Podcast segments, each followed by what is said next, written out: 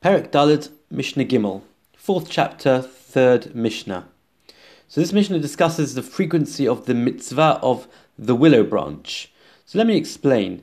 Um, in the temple times, um, there was a practice which we're going to go into more detail um, in, a, in a later Mishnah of not only taking the arava as part of the four species, but they used to take these very tall willow branches and go around the mizbeach, go around the altar um, every single day of Sukkot.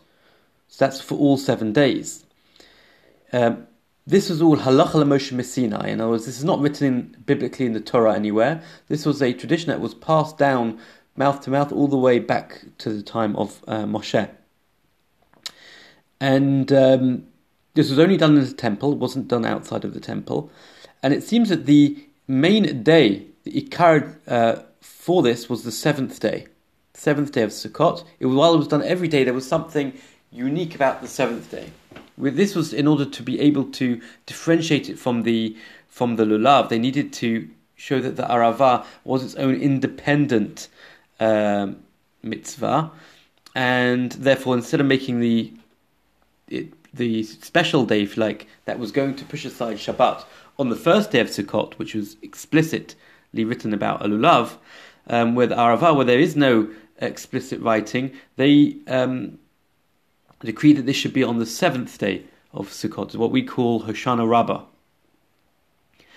And um, so the Mishnah says, Arava Shiva Ketzad. Where do we find a scenario that they would take in the temple this, these big willow branches every all seven days? That's when Yom Shavi'i Shel Arava Shechaliyos B'Shabbos, when the seventh day um, of Sukkot, um, of the willow branch, that fell out on Shabbat. Because in that scenario, um, Arava Shiva, they would be um, they would take the willow branch all seven days of Sukkot because if it fell out on the seventh day, we would say that pushes aside uh, Shabbat. However, Ushar Kolayomim, if any of the other days of Sukkot fell out on Shabbat, then it would not push aside Shabbat, you would not be able to take the willow branch on those days, and therefore Shisha, you only come out only six out of the seven days of Sukkot would you would they do this practice of the willow branch. So, in summary, um, with the lulav, what we find is the um, it's only when Sukkot falls out on the first day of Shabbat do we say that we take the lulav regardless, even though it's Shabbat. Um, when it comes to the practice of the willow branch in temple times, um, it was the seventh day that was the unique day. If that fell out on Shabbat, it would push aside Shabbat. Um, but if um, any of the other days of Sukkot fell out on Shabbat, it would not push aside Shabbat, and you would not take the willow branch on that day.